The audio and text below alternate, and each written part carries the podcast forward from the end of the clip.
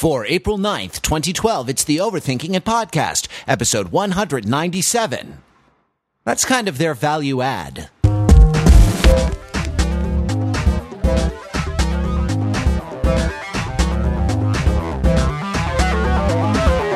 Welcome to the Overthinking It podcast, where we subject the popular culture to a level of scrutiny it probably doesn't deserve. From Los Angeles, California, I am Matthew Wrather here with the panel to overthink uh, community, to overthink the return of Game of Thrones. Uh, it's it's going to be a television uh, television uh, centric week on the Overthinking It podcast. Uh, we are brought to you this week, uh, as we are almost every week when you're brought to you by anything, by us, by us ourselves, and specifically the overview, um, the uh, our series of alternative commentaries, which you can uh, buy, you can buy and download at uh, overthinkingit.com/store. And what we've done is we have watched some of your favorite movies, including Starship Troopers, They Live, uh, and the current featured one, which is Die Hard. Um, we have uh, overthunk them, overthought them uh, live via Skype as we all watch the movies together. And uh, you can uh, download our alternative commentary and have the experience of sitting around uh, with the overthinkers and watching a movie. Uh, where uh, your smart, funny internet friends, the writers from overthinkingit.com, crack wise and share insights uh, throughout the entire film. You need to get your own copy of each of the movies, but you can get uh, the commentary at overthinkingit.com slash store. And both uh, both Jordan and John have been on the uh, have been on the commentaries, haven't you? That's right, we have. Yeah. And uh, as have I, and uh, I think you will enjoy them. So get them now at overthinkingit.com slash store. Well, uh, I guess I've given away the, the game on who's on the panel this week. So, panel, your question is uh, your question is in honor, in uh, memoriam uh, for Thomas Kinkade, painter of light, who passed away before the weekend. What uh, what art would you like to master, and what natural force uh, would you like to be the artist of, uh, if you could pick any? Uh, there's no Fenzel, there's no Lee, so it's straight on to P. John Perich.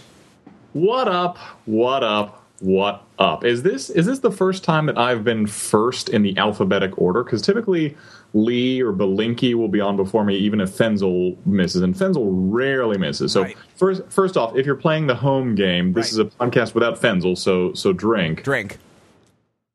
But yeah, this is weird. So Fenzel's, Fenzel's not first in the alphabet, so drink again. I know. So you're already a couple in, and uh, Whatever you say will be hilarious. I know, right? Uh, please just pour yourself another one while I while I work this one over.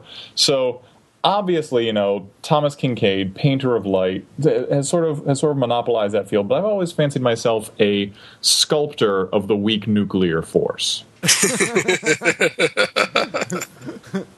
I I like to take responsibility for constructing subatomic particles in such a way that they decay on a proper schedule, that they have the proper amount of either left-handed or right-handed spin. Is that it? Am I making? Am I confusing? No, I think that's right. Left-handed, and right-handed spin, and uh, and yeah, I, I put the universe together one one particle at a time.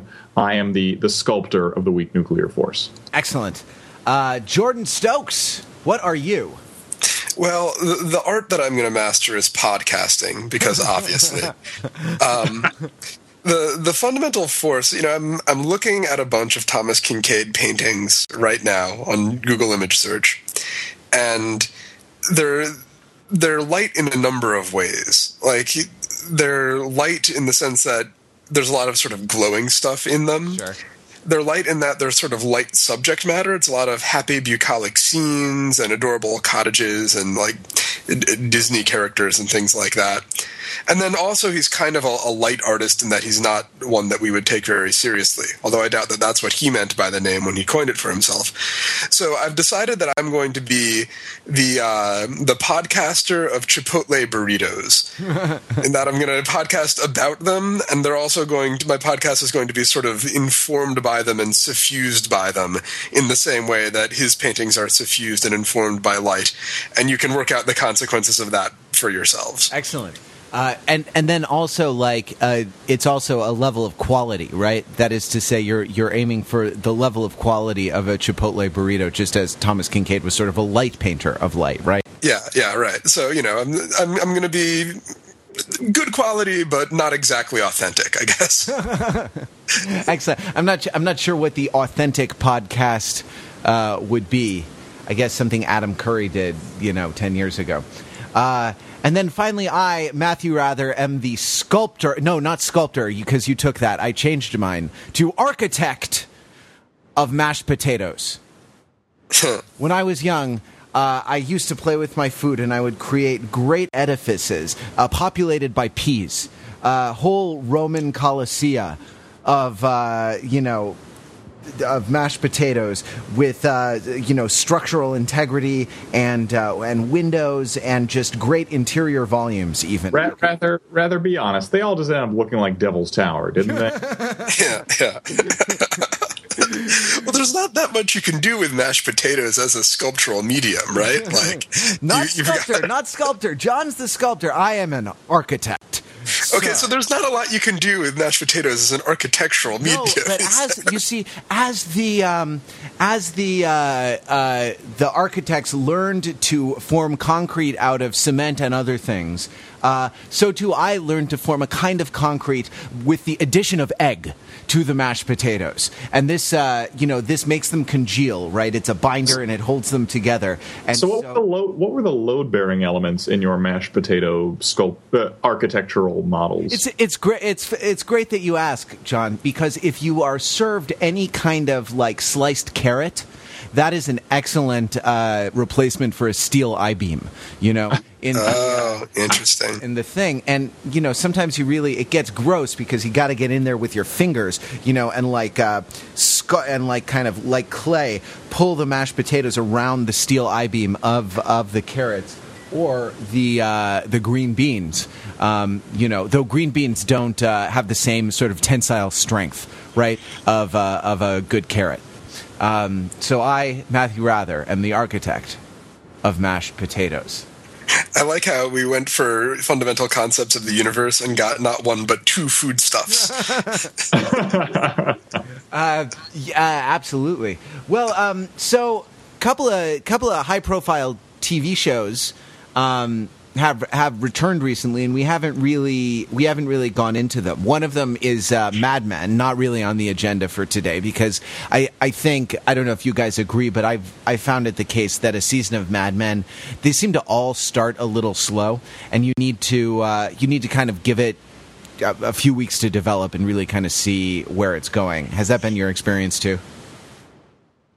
Usually, yeah, it, it takes it takes a little while to develop. They're not going to come out with a smash revelation of any sort to be like, oh, someone's suddenly pregnant. No, the pregnancies tend to be late in the season and very heavily foreshadowed. And if it's season one, not very satisfactorily dealt with. But that's what, what do you mean, John? This never happened. You will be astonished at how much this never happened. see uh, that see that I, that I thought was that I thought was actually the best part of it. That whole backstory into Don and Peggy's relationship. Now, they could only have done that without the uh, hysterical pregnancy, I guess, then uh, then that would have been preferable. Sure. I mean, I, I heard an interview with with Matthew uh, Weiner. I'm going to say Weiner because the alternative is is just too silly to contemplate. Um, where he said that uh, that the pregnancy came about because he wanted to do a, to do a storyline about Peggy getting fat. You know, and that was really, I mean, that was really it. That was the motivation. Um, that was really the motivation behind the whole pregnancy storyline, which maybe just uh, is is evidence for your point that it was kind of unsatisfactory. yeah, that's a that's a weird thing to uh a, a weird like personal relationship with the actress to take out on the viewing public, I guess. Yeah, putting putting her in a fat suit. But um, uh, also, Community returned after a long and uh, we feared it might have been an indefinite hiatus, but it did not turn out to be because Community returned. Um, and uh, Game of Thrones is back for season two. Now, Game you, of Thrones. yeah, and you for uh, season two, roughly corresponding to the Clash of Kings book. Yes, uh, starting off in the same way. So I, I, I have one thing I want to I want to kick off with is sort of the discussion. Then we can riff on this or, or talk about the series as a whole. But this past Friday, I was talking with some of my coworkers at work. We were hanging out, socializing on the late Friday afternoon, and the subject came around to you know top notch TV and Game of Thrones, and a significant portion of my coworkers are Game of Thrones fans, which is interesting because they don't fit in the standard geek slash nerd bucket that we would associate fantasy fiction with. In fact, I, I, I, would, knowing them only as well as you know someone you work with and drink with on occasion, I'd go so far as to say none of them are really huge, you know, deep closet fantasy fans, and yet you know they're they're soaking up all of the Game of Thrones, you know, drama and tension and, and watching it pretty regularly, and that's that's a pretty amazing development for fantasy as a genre, for television as a medium, that that this show can be sort of a sort of the tentpole staple of HBO right now. I mean, it's this and it's this and Boardwalk Empire, and I don't think Boardwalk Empire is quite as successful yet as Game of Thrones is. Game of Thrones really is sort of, as I understand it, lifting the the prospects of the entire network. Yeah, it's great. It's the it's their current Sopranos, right? And like. uh and and I think actually probably exceeds The Sopranos in in audience. I mean, the audience numbers. I think I, I don't have them to hand, but they're I think they're astronomical for a pay cable series. So why why do we think that is? Why is there more of a buy-in to Game of Thrones than to Sopranos? It's a very interesting question. A lot of it, I, a lot of it, I think, has to do with timing, right? That is to say, Sopranos was the first uh, sort of example of this phenomenon of like the kind of you know prestige pay cable series. And its audience grew you know what i mean over the the six seasons that it was on. So now everyone is used to now you know uh, 10 years later everyone is u- used to watching um, pay cable these pay cable series. And so it's kind of more this this delivery medium for television is more a, a, a part of the culture. So access i i think has something to uh, has something to do with it and yet, I mean, it's not like HBO hasn't been trying to get every show that it produces to do as well as Game of Thrones, right? Sure. Like they throw up these uh, these pay cable tentpole series at a rate of you know at least one or two a year, and uh, Game of Thrones really caught on. Yeah. So that that's not all of it, although I do think it's a factor. Another thing is. Um, that's also timing is that Game of Thrones had the good fortune to be released a little bit after Lord of the Rings did so well with it with everyone and sort of made some inroads into the non-geek audience for fantasy fiction I think. But that's also not quite a satisfactory uh, you know not a satisfactory answer. I think it's it contributes to it but there probably are some properties of the thing itself that made it take off. Yeah. Well what, uh, sure one thing I'm, I'm trying. I'm, I'm looking up True Blood and trying to see what the uh, what the, the ratings of True Blood, which strikes me as the other the other series, you know that. Um, so the first episode, season two, Game of Thrones, uh, three point nine million people, and I think that's that may be live plus twenty four. Uh, and and so for season four of True Blood, um, the premiere uh, 5.42 people. So they're they're comparatively po- they're comparably popular, right? Or or True Blood, I guess, edging out edging out Game of Thrones, but it's it's had four years to build up an audience. So, uh, but that's another kind of fantasy fantasy series, and and even despite the uh, the sort of popularity of Twilight, vampires still seem to be kind of a, a a niche thing. But with like with Twilight and Harry Potter, John, don't you think that fantasy is sort of ascendant in the culture in general? It's tough for me to say because I have very little buy into, excuse me, buy into either of those uh, franchises. I've seen, or I've read the first Harry Potter book, and I've seen the first Twilight movie for the overview, available on overthinking.com. and that's the free one, by the way. If you want a sample, if you want to see what we do, you can watch that one. If you want to hear me making fun of vampires, that's that's the way to do it. But uh, but yeah, I, I I, guess Twi- Twilight and Harry Potter strike me as a little more obviously accessible because they take place in something like the modern world. I mean, Twilight takes place in a recognizable part of you know upstate uh, Washington State, and Harry Potter, even though it's in this sort of magical subculture, there are clearly modern elements like newspapers and telephones and railway stations and and whatnot. I'm I'm only tenuously familiar with the with the series, but it's it's modern enough. It's a cloistered modern world, whereas Game of Thrones is very very explicitly fantasy. And not only that, it's a it's a level of fantasy that's sort of accessible in that it's mostly Westerners, except for some you know generic generic foreign people as as represented by the uh, the Kalsari. but uh, is that do I have that? The Dothraki. yeah, the Khalasar of the Khalasar. Dothraki.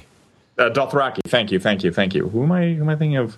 Kalsari, some other fantasy genre. So this is indicative of the level of fandom I bring to it that not everyone else is bringing to it, which is which is interesting, which is uh, which is why it's so which is why it's so remarkable. The Dothraki, thank you. So Dothraki being sort of generic foreigners at this point, and everyone else being accessible Westerners of a of a pluggable type. But otherwise, it's it's pretty out there. I mean, like you didn't get this level of buy-in for Rome, for instance, and Rome should have, in theory, been more accessible to a modern audience because it has names of people like Julius Caesar, whom everyone's heard of, and yet. Sure. Uh, and yet there wasn't that buy-in. Why? Why do we think that is? Well, I, anything having to do with Julius Caesar kind of feels like taking your medicine, right?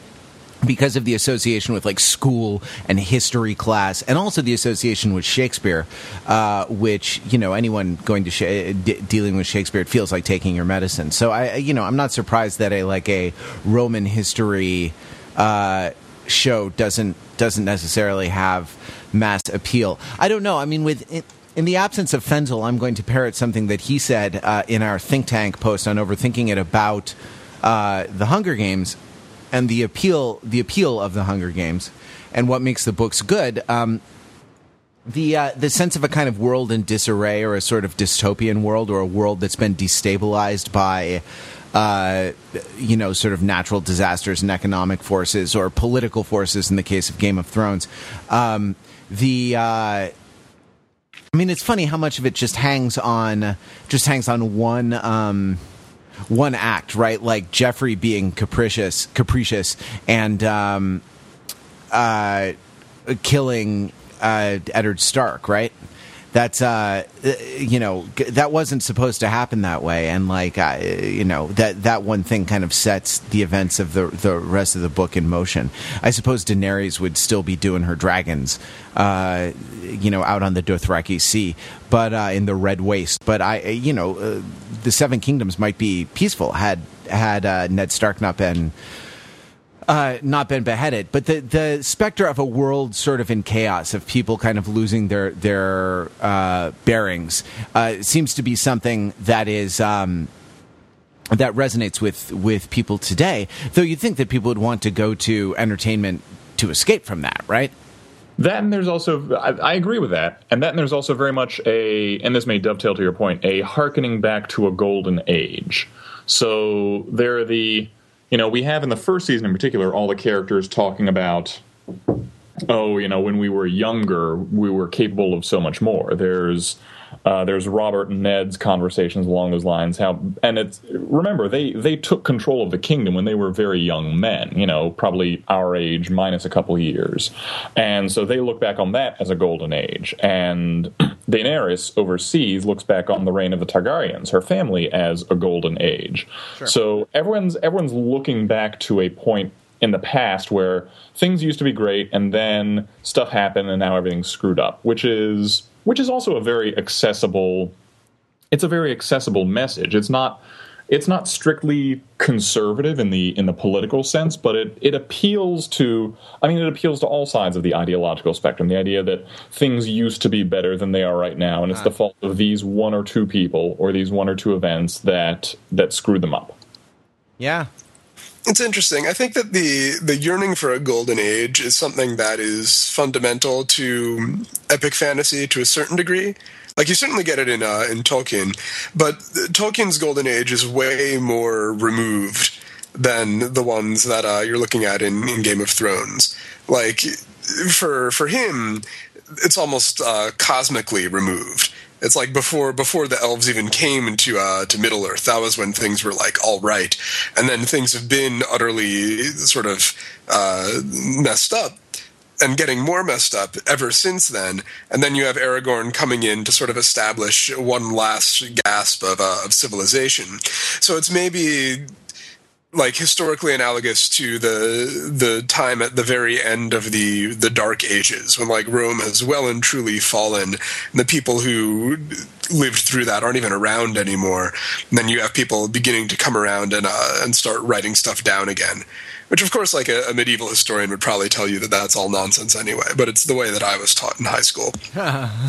Um, and then the uh, I don't I don't quite know what the uh, the better analogy is for what you're seeing in um, in Game of Thrones, which, as John says, like everyone's got their own golden age, first of all, and has a lot more to do with um, kind of political stability than with cultural production. Like you don't you don't get a whole lot of cultural production uh, at all in in uh, in Game of Thrones, to my knowledge, with the exception of uh, the songs, the singers, right? Yeah, yeah. The Bear and the Maiden Fair. And there, actually, you kind of get the um, you get the feeling that actually it is a good time to be a singer because like there's lots of stuff going going on and the singers actually get get paid pretty well right. uh, at various points during the series that's something i highly doubt will make it into the tv version so like those of you who haven't been reading the books and are interested in what you're missing there's a fair amount of talk about like how much money people get paid to sit around playing the harp and making up songs about stuff uh, that has recently been going on. I mean, which goes back. Uh, well, I mean, yeah, you can you can always make easy money playing the uh, the Lannister fight song, uh, the yeah. the Rains of Castamere. Um, which is interesting. It's uh, there's some line that someone has about how uh, Italy in the Renaissance under the Borgias is like hundred years of death and pain, basically. And oh, from uh, yeah, from uh, from Orson Welles and the third uh, the third man. Right, right, and yeah. then Switzerland brings you the cuckoo clock. Yeah. Uh, so. Uh, there also is some reference to like some kind of traveling theater thing, like the the mummers uh, wagons that that roll up, but this is kind of like a, this is sort of a, a, denigrated form of entertainment, and like to be compared to that is uh, what is to be sort of called foolish and irrelevant, uh, and so on. There also, I guess, are fools right in in each of the major courts. Um, so there is some se- semblance of like improv comedy or something. Yeah, and it's interesting, like the different kinds of fools you see, where some of them are like uh, people with uh, various kinds of mental defects uh, who are kept around basically as curiosities, and others are sublimely gifted performers. Although what the kind of comedy that they do is pretty like uh, pretty lowbrow. Um, it's also kind of interesting the idea that the mummers are uh, low class may have to do with the the point of view characters that you're getting. Like you don't ever really have any any peasant characters to give their opinion on uh, on whether mummery is worthwhile or not. Yeah, I guess Davos is the only is the only uh, point of view character in the novel who is not highborn. Is that right? Someone uh, someone prove me wrong. I think uh, I think that can't be right. I think he might be. I can't think of another. Yeah. You know. Um, I mean, well, certainly. I suppose. I suppose some of the ones that, like some of the the intro POV characters, right? Um, right, right. Like in the most. Uh, oh, I forget if it's four or five. I, I think it's in the most recent book. Um, the the guy in the Citadel, uh, Pate the Pig Boy or something. Well, uh, and uh, I, I, was going to say no, and Samwell because he goes to the Citadel in the fourth book, but Samwell is from a from a noble house, so that's yeah. that's not a good example. And I'd say that I mean your guy at the Citadel, even if he's the the lowest ranking dude at the Citadel, is still uh, he's still an, an elite audience. Sure. Yeah, but uh, but yeah, like the, the, the very first point of view character in any of the books, the the poor guy gets killed by uh, you know killed out in the woods by the walker. Um, yeah, by the White Walkers. unfortunately, he doesn't have time to give his his opinion on the relative merits of street theater before he's uh, strung up from a tree. But presumably, he had some opinions, you know, and we don't get to hear what they are. Yeah. Um. Right, like it's I don't know. It, is does this have to do with the idea that like you can't uh, until your your sort of economic uh, situation until your like food and shelter situation is taken care of, you can't turn to what higher forms of cultural production? Like Maslow's hierarchy of needs, I suppose. I, I don't know. I've I've never. Well, I've had a hard time buying into to Maslow's hierarchy because we rarely we rarely stack our drives in ordinal manner like that. Like, oh, first I'm going to do the food, then I'm going to do the shelter, then I'm going to do the the entertainment and the the sharing of common cultural tropes to build a bond with the community around me and, and build up social proof. We tend to do all those simultaneously. Like, you know, while we're getting food, we're also joking and, and jockeying with the people around us. Like while we're going to sleep we're looking for someone to sleep with it's you know it's simultaneous it's not it's not literally one than the other sure i, I mean i guess that they I, I guess that something like that only works kind of uh, at the 30,000 foot level right? Like not at the level of uh individual experience sure. You could also look at it in kind of a um, Bourdieu way that the mummers, in that they appeal to the low class people, are therefore unappealing to the uh, the nobility, right? Who have more refined things to spend their time on, which take more uh, more training to sort of teach yourself to appreciate, and uh, and more money to be able to afford. Right. Uh, yeah, sure. Um, though everyone enjoys prostitutes, and there was a, yes, uh, right, right, and there was another great prostitute training scene uh, in uh, season two, episode one, where uh, w- where you know a uh, what a discerning critic watches a uh, a working girl ply her trade and offers helpful critique, helpful and insightful critique of uh, how it's uh, you know how it's going, right? Yeah, I enjoyed that scene. It was like, hey, Game of Thrones is back. You get to check in with all of your favorite characters, like Tyrion and Sansa and Jon Snow and Catelyn and uh, and Theon and random tits. yeah, they. I mean, hey, there was some uh, there was some full frontal in that you know, later in that scene, which is not the sort of thing you usually see even on HBO, right? Uh, you see that on HBO. Oh. I mean, that, that's that's kind of their value add, the ability to.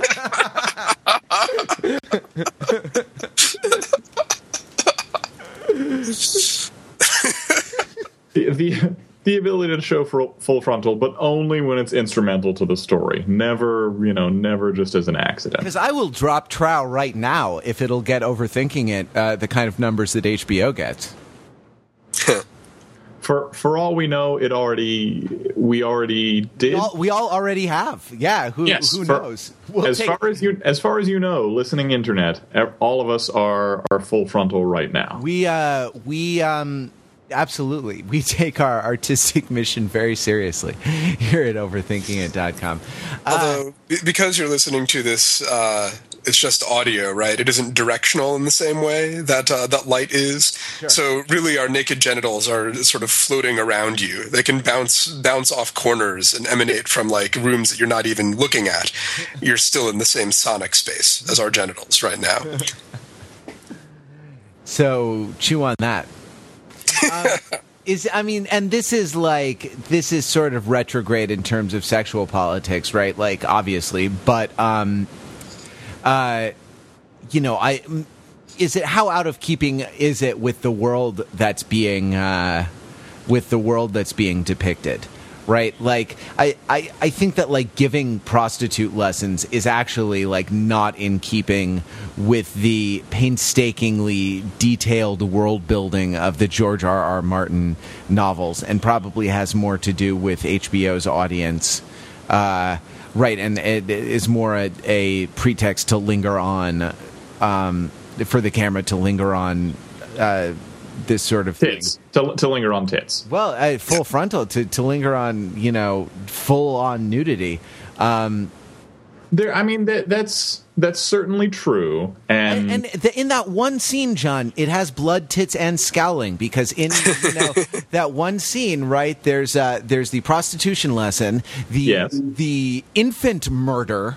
Yes, Right, and Janos Slynt looking uh, looking um, quite dour, uh, and also, I mean, scowling is what is a is a metonymy for um, uh, political intrigue. So it has to do with the political intrigue uh, that uh, Cersei is, uh, you know, engaged in at the moment. Well, it's it's political intrigue, but it's not it's not taking joy in the intrigue. Like it's not the mustache twirling, cackling, reveling in one's own evilness. It's a sort of grim acceptance of realpolitik and the sacrifices one has to make.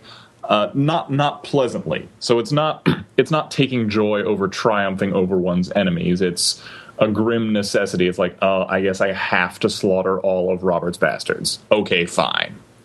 So yes, hence the hence the scowling. Yeah, it's like it's like it's like going to school. Tyrion seems to be the only one who, like as a Machiavel, gets any sort of pleasure out of his, uh, uh, even just out of the sort of operation of his own mind.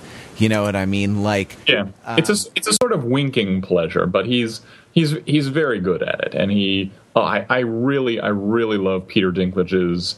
I mean, I, I've I've always liked him as an actor, like not even just specifically for this role as you know a, a plotting dwarf, which which obviously he'd he'd be good at, but I mean just just his ability to convey his his performance as an actor. Did did either of you guys see The Station Agent? didn't see that, but I saw Living in Oblivion uh, before that. Okay, Fantastic and living in oblivion. Yeah, where right in, in in case our listeners don't know, in Living in Oblivion, Steve Buscemi, uh, who also directs, I think he's he's playing a director in the film and is trying to make an independent film, and uh, is shooting a dream dream sequence, uh, and he has cast Peter Dinklage. His character as a dwarf who appears in the dream sequence, and Peter Dinklage storms off the set uh, because he he gets indignant and says, "Why does it have to be a dwarf? Have you ever actually had a dream with a, a dwarf?" Uh, in it? oh, Steve Buscemi didn't didn't direct. Sorry, Jordan. Well, actually, me. Well, actually, uh, Tom, Tom DiCillo or Tom DiCillo, but Okay. Yeah, not important.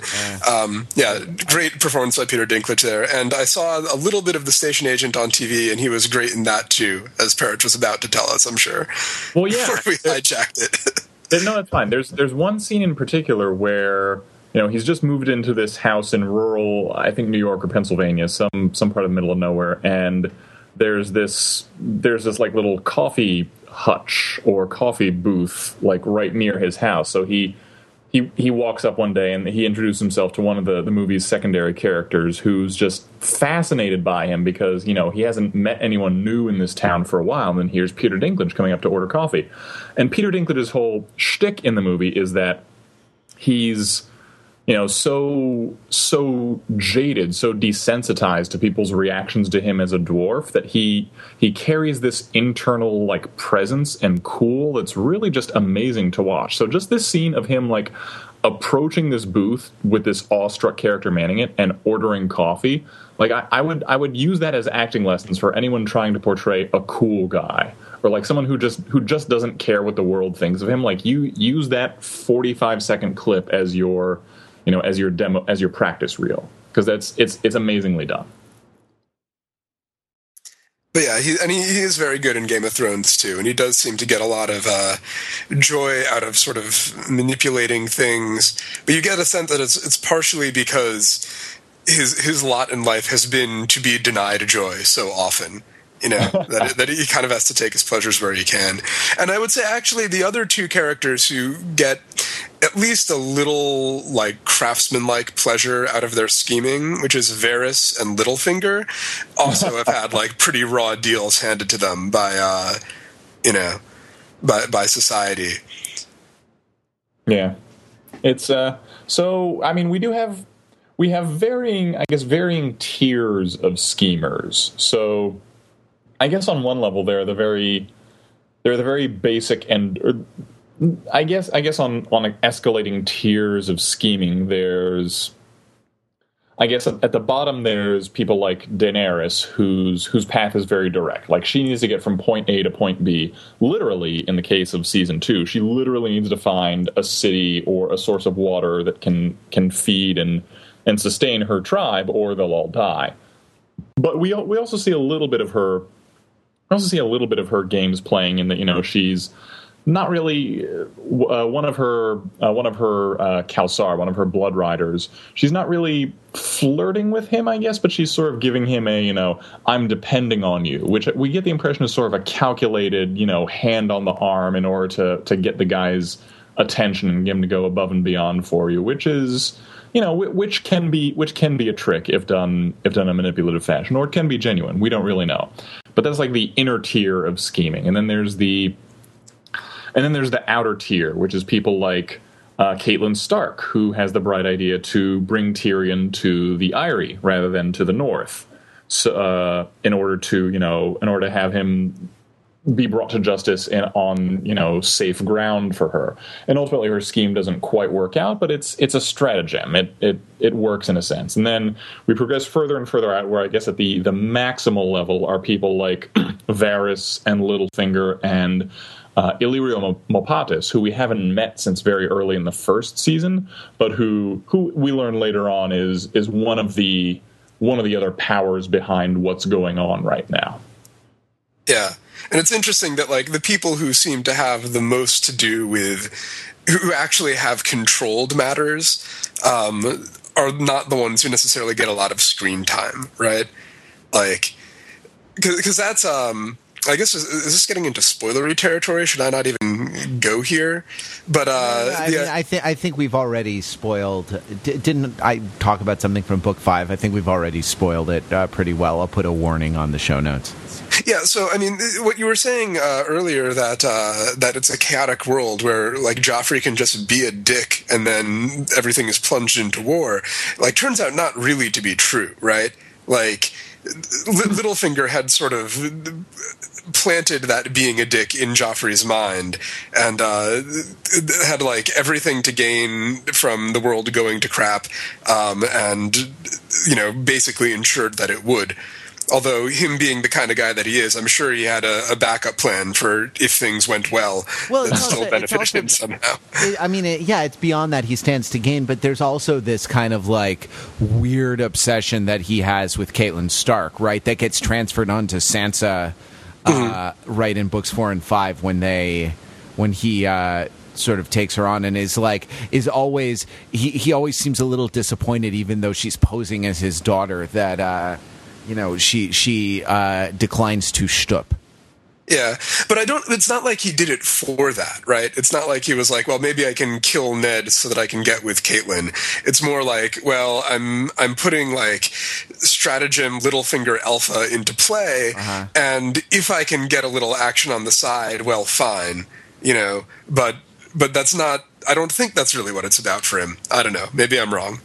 Sure and then and for me sort of the the x factor and this is getting very kind of fanboy speculation ish Varys is always the x factor for me. I haven't read the most recent book so i don't really know but i always kind of wonder if maybe maybe Varys has uh, has fires and wheels and irons that are deeper even than Littlefinger's that are still uh, still to be pulled out but he, we shall see. yeah Varys shows up in um he shows up in book five, I think, and uh, he's he's one of the interesting characters, and also like the, the, uh, Arya, I think is the is a totally interesting character who gets sort of short shrift uh, because she's not, I suppose, crucial to the to the goings on of the um, of the the major plots. But I always want to like in book five, what Arya does is, uh, and now right now I get squeamish about spoilers because I don't want to spoil it for you, Jordan. But yeah, whatever. she's uh, she's sort of fascinating to me, and I kind of like want I kind of want an extended universe novel, right where. Uh, where we learn about the group of people that, that she's hanging out with in book five. I don't know. So, I, were, not yeah. you fascinated by them, John? Yes, it is. It is interesting, and I, I think that's that's So th- this is a good segue into another discussion I had with the coworkers on Friday, in that it, at this rate, HBO is producing the series faster than George R. R. Martin has been producing the novels that inspire the series. Uh-huh. So, if this rate of production continues, they are rapidly going to run out of uh. They're rapidly going to run out of adaptable source material. So you're saying going one book one book per summer is an unsustainable pace. Yes, for I mean for you know for mere television for for novels obviously that's that's a little fast, but uh, but I guess my question is so I guess for those of you more familiar with with True Blood, I know that's that's an adaptation of the the Sookie Stackhouse novels. How how close do they how close does True Blood adhere to the the source material and how much does it does it deviate? Because I'll be honest, HBO is doing a good enough job with Game of Thrones. I'd be interested to see, you know, if they're if they want to diverge somewhat from from the other uh, from other aspects of the storyline in the name of making a more interesting narrative, I'd be fine with it. Really, like I'm I'm not looking for a literal shot for shot, page for page adaptation of the books. I'm looking for entertaining television fiction. And I will say the the best moment from uh, that first episode for me was something that was not in the books, which is the fantastic scene where Littlefinger is like, "Knowledge is power," and Cersei says, "No, power is power." I thought that was badass. um, but I don't know. Again, for- I mean, like this, and it actually, it really like that goes uh, precisely to the difference in their characters, right? Like Cersei, kind of like Shane in The Shield, never looks more than one or two moves ahead, right? She's she's concerned with her immediate situation and her her sort of immediate wishes, right? Whereas Littlefinger, like Vic Mackey, is sort of gaming out many many many levels of the of the game tree right? Uh you know down and down and down and down the the long parchment scroll right? As he Yeah, know, yeah. as as he draws them out. Because Littlefinger is not wrong right? He's uh and and Cersei is wrong just not in the very small statistical sample of this one encounter Yeah, and, and the thing though is that like she's not wrong either, and he is wrong because you can tell that he is playing his deep game and he did not expect this reaction. And like if she was a little bit more pissed off at him, then all of his games could be for for nothing right now because she could actually have the guy kill him. Right. And he seems to realize that, and it's like, oh wait a minute, you know, uh, knowledge knowledge only works uh, if you have all of it. You know, like it's it's um it's very Yeah. much like the uh, the classic boxing matchup between like the boxer and the fighter, right? So your your Muhammad Ali George Foreman thing, where like if Muhammad Ali plays perfectly, then he will win every time. But if he lets George Foreman like get in one combination on his jaw, then he will lose every time because George Foreman is that strong. So uh, you know, it's, they're they're interesting characters to bounce off of each other.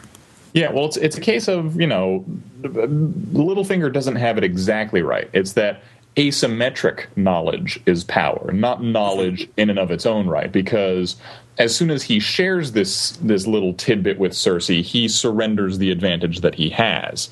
And in fact, it's that's part of Littlefinger's weakness in that he he he has what it takes to gain power, but we've also seen, and this is not spoiling anything, it's all revealed in the episodes we've seen so far. He has a sort of very personal motive for wanting the power that he wants. So he's more likely to gloat a little. He's more likely to twist the knife a little, which is not the most, which is perhaps not the most game theory optimal move in any given situation. And that scene was a perfect example. Like he could have played the very, you know, deferential courtier and, you know, humble member of the Privy Council and gotten away without having a knife put to his throat. So it's uh so it's yeah, it's a it's a weakness of his, perhaps. Well, and that's yeah. I mean, that's why the, I, I guess Game of Thrones is sort of a lab for behavioral economics, right? Because uh, you get to see people acting irrationally. You know, Yeah. I, I mean, in ways that are in ways that that uh, seem consistent with what we know about their characters. Here in Littlefinger's case, the sense that uh, the the our knowledge that he's sort of a striver, he's sort of a lower class striver, right? Yeah, and that's that's part of why that's part of why Joffrey's decision at the end of season one is so is so frustrating to everyone because everyone else is so conscious of the optimal moves in any given circumstance. And Joffrey just completely cuts through that. And that's one of the things that can be like I've, I've had this experience playing, uh, you know, playing diplomacy or playing Axis and Allies, or even playing blackjack with other people who are very conscious of the odds. That if there's another player at the table who makes a suboptimal move that gives another competitor an advantage, the people who know the game very well will will throw their hands and be like, "Ah, oh, what are you doing?" And that can be very frustrating if you're an inexperienced player. But at the same time, that frustration is warranted because if you really knew the odds, if you really knew everything that was at stake, you wouldn't have made that move. Yeah. What's hilarious is when you're you can play someone who's really good at like bridge or chess where they are your opponent and every mistake you make brings them closer to victory and they will still be infuriated when you like fail to judge the odds correctly. Because like the game the game at that point is more to them than whether you win or lose at the game. Like sure, the, the game there's also there's also a sense in which like i am i am demeaned uh, by being matched against an unworthy opponent right? Kind of yeah but i think it's it, the specific like circumstance where I've had this happen, where I was playing someone who like really is good at bridge and remembers every card that's played. Um, and you know it was a friend of mine so it's not like uh, they were being like um, get, get, this scrub out of the way um, give me someone actually to play against but it was just sort of like yeah you're not really going to be fun for me to play bridge with because like it's going to anger me when you do things like that i yeah we we get I don't know if we get that same sense in Game of Thrones. For I guess maybe, and, and this is sort of speculative. I would imagine the I would imagine the Starks think the Lannisters are beneath them because the Lannisters are mercenary and brutal and incestuous, as it turns out. Whereas the Lannisters don't think the Starks are beneath them. I mean, they think the Starks are stupid and backwoods hicks from the north, where, you know, they sleep with wolves all the time and whatnot. But they don't they don't think you know they don't think less of the Starks for stepping in their way. They, in fact, given given the given the rather, I guess, unflinching attitude the the Lannister family inculcates about power, they don't they don't think much of anyone who's or they don't think less of anyone who's capable of standing in their way. Like now that I mean, they might not they might not like Robb Stark very much, but they recognize that he's won three battles and and they haven't won any at this point. Yeah, yeah. And the fact that the Starks are kind of idealistic is for the Lannisters inconvenient, but it's not really, not exactly a mark of um, weakness. I mean, it is a weakness. It's something they can capitalize on sometimes, but it doesn't mark them as, you know, as beneath our contempt. Right. Well, yeah, like I mean, in, in, some ways, Stannis yeah. is, is idealistic, and he's maybe even like a, a more serious competitor ultimately. Though I mean, though exactly why is something I don't want to spoil. But but uh, uh, he, well, no, that's his whole thing is based on the the kind of righteousness of his claim.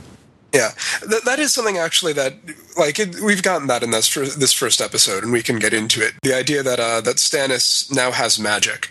Um, which is a big surprising development in this series because magic has heretofore been something that happens outside of the kingdoms only. Like it either happens in the north with zombies, or it happens in uh, in the Dothraki Sea with the dragons, right? But those are all kind of far, far away territory. Yeah. Um, it's it's a big dramatic thing. Actually, in the books, it's more dramatic because it's the very first scene of the second book is um, this woman showing up and and doing some kind of magic spell to uh, to kill this old man who tries to poison her. Right? I mean, she doesn't kill him. Obviously, he kills himself. Uh, she just doesn't die. Yeah but still it's this big dramatic moment.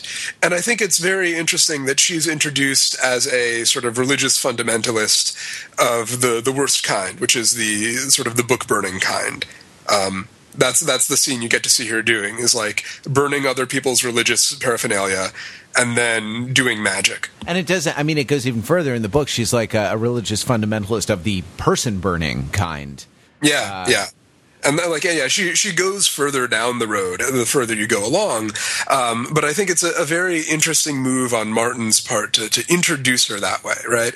Is that you have all of these different claimants to the throne. One of them has some kind of magic backing him up.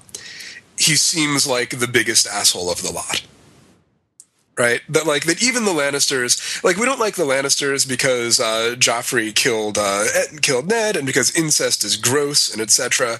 But like, what's the worst that's going to happen if they're running the show, right? Like taxes go up probably. A few characters that we're personally invested in are going to have their heads on pikes, but like for for like the average person living in the uh, in the kingdoms, like stuff's fine. Yeah, pretty they're, much. They're, they're going to make the trains run on time, right? Yeah, right. Like, I mean, yeah. in, in, fact, if any of the noble houses is likely to like develop the society to the point where trains are running, it might well be the Lannisters, right? Right. Um, which is kind of funny to like imagine yourself 200 years in the future. Like which one of these would be the good guy if they won? And stannis you get the sense pretty clearly would have a reign of terror at worst and a sort of dourly grim um, and ineffective reign at best. And yet he is the legitimate heir and he does have magic on his side which is a very, very interesting place to take uh, heroic fantasy in general. Usually, magic is on the side of the uh, the truly evil and the truly good, not of the kind of dour and um, joyless. yeah, I have my magic, but I'm not happy about it. I, you know. Yeah, he's not. That's the thing. Like, but there's the sense. I mean, there's the sense that this, like, this red magic, the the fire magic, and I'm thinking of, um, uh, oh, I'm thinking of the Brotherhood without banners, and I'm thinking of uh, Stannis and kind of what happens with Stannis and Renly, and you know all all this stuff. I like. Um, like what happens to Renly. I'm, you know, there's a sense that the, that availing himself of this magic takes a great personal toll on him, and be, he becomes sort of even more gaunt, you know, which you didn't think was possible. Sort of envisioning him, right? Like they they did cast a, a very sort of wonderfully gaunt uh, actor to play uh, to play Stannis. I if if I could have my dream casting, it would be a slightly younger James Cromwell, right? To play to play Stannis and just kind of look uh, weathered and and sort of uh, sort of carved out of carved out of rock. Uh, See, here's that when I when I was first reading the uh, when I first read the the Clash of Kings book, which was uh, probably 2004 2005 or so i visualized stannis and even though this actor is too old for the part as uh, j.k simmons the, ah. the, the comic actor who I, I guess is most recently famous for playing j jonah jameson in the last run of spider-man movies because you know stannis's dourness is is sort of funny in a way. Like when it's when it's not being brutal and terrible, it's kind of comical that you know he absolutely can't you know he can't flinch on anything. And and J.K. Simmons is very great at playing a a dour, humorless, you know, jackass. Yeah. it's his, uh, one of his greatest greatest skills, really. Yeah, it's a, it's a go to for him, huh? Um, he was also Juno's dad, I think. Yeah, he was the dad in Juno. So He's, to get uh, back to, to get back briefly to the motion of of game theory moves in particular, one of the things I really liked about the the season two premiere was that you know while all these characters are are scheming and they're conscious of the moves the moves available to them, they have very different very different senses of the value of each of the moves available. And the, the particular example I'm thinking of is you know, Tyrion Tyrion shows up and berates Cersei like, "Oh, you know, how can we trade Jaime back when we don't have both of the Stark daughters? You know, we we need both Stark daughters, otherwise we don't have anything to really trade for Jaime." And then a couple scenes later, we have Robb talking to uh, his mother, saying, "I can't possibly trade Jaime for both of our daughters, who he still thinks the the Lannisters have. That would be ridiculous. I mean, this is Jaime Lannister we're talking about, and, and versus two girls. I mean, none of my bannermen would accept it."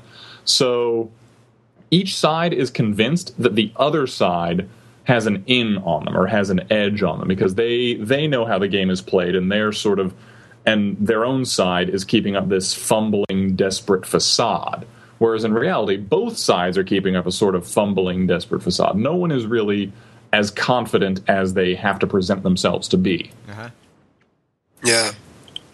Um, and yeah, and Robb, It's funny. Robb's education as a, as a leader proceeds more slowly in in the book, uh, right? Because I guess there's just because there's more time to sort of let developments happen. Uh, over the course of many many pages, but Yeah. he, he's right there with the the sort of realpolitik of like, no, you know, in no, no way, two girls for one Kingslayer, no way.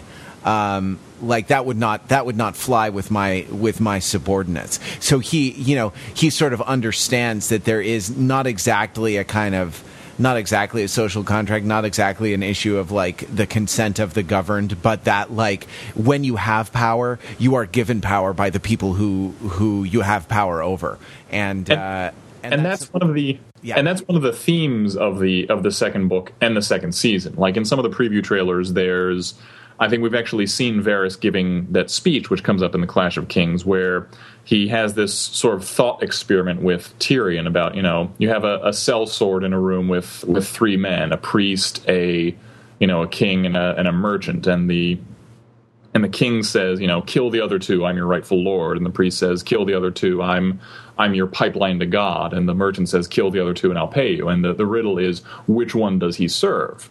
And they, they never answer that explicitly in the book, although the it's I, it- it's sort of like a Zen koan in that the the answer is the thought experiment. Just thinking about the unsolvability or the insolubility of this question and the way it plays out is is a study in the in the game of power. And I think that we're going to see a lot more of that in the second season. The the idea that you know power power originates where people believe it to and the, the the game really the game of thrones if you will is manipulating the belief in the appearance of power It's interesting because, like, another way of thinking about it is that really, of course, the man in that room who has power is the sellsword. Right? yes That, that like, uh, that, that uh, uh, when you get right down to it, he's the one with the knife. Um, and yeah, power is power. it's uh, when you think of it that way, it becomes the riddle of steel from Conan, right? That like steel is weak, but as strong as the arm that wields it. All right. Well, I think maybe we leave it there for the week. Um, so if you want to, if you want to join, that we didn't even get, we didn't even get to community. That's always what, uh, that's always what happens. Um, we, we had a good talk though i think yeah, i think no, we, we had a great talk. We always have a, we always have a better talk than we plan for. um, the which is you know that's the human element. That's something you can't. Uh, that's something you can't game out. It doesn't fit on your game theory tree, Littlefinger. Uh, so if you want to, if you want to join this most excellent conversation, you can email us at podcast at overthinkingit.com. You can call or text 203-285-6401, or you can join in the discussion in the comments for the show notes of this episode. Remember to visit www.overthinkingit.com slash store to get uh, your episodes of the overview. And um, we, uh, we two weeks ago, I promised to ask you uh, to rate the show on iTunes, uh, and we we were going to wait a couple weeks so that we could all do it together, and um, we could have maximal impact by all sort of coordinating our efforts. Well, my friends, listeners to the Overthinking It podcast, that time has come would you please do us a, a great kindness, help out the show, and go on iTunes and rate the show? We'd prefer a five star rating, but uh, you know whatever you think we deserve will be fine. You don't have to write a comment, though we love your comments and we we monitor them and keep up with them. Uh, but you can um, just click uh, a number of stars, and would it kill you if that number was five? Um, and let's do it this week. Let's try to surface us into the first page of the uh, TV and film podcast on uh, iTunes and uh, help other people find the show that way. We would really appreciate it. So uh, we'll be back next week with more Overthinking It podcast. Until then, visit us on the web at www.overthinkingit.com where we subject the popular culture to a level of scrutiny it, it probably doesn't deserve. Why does it have to be a dwarf?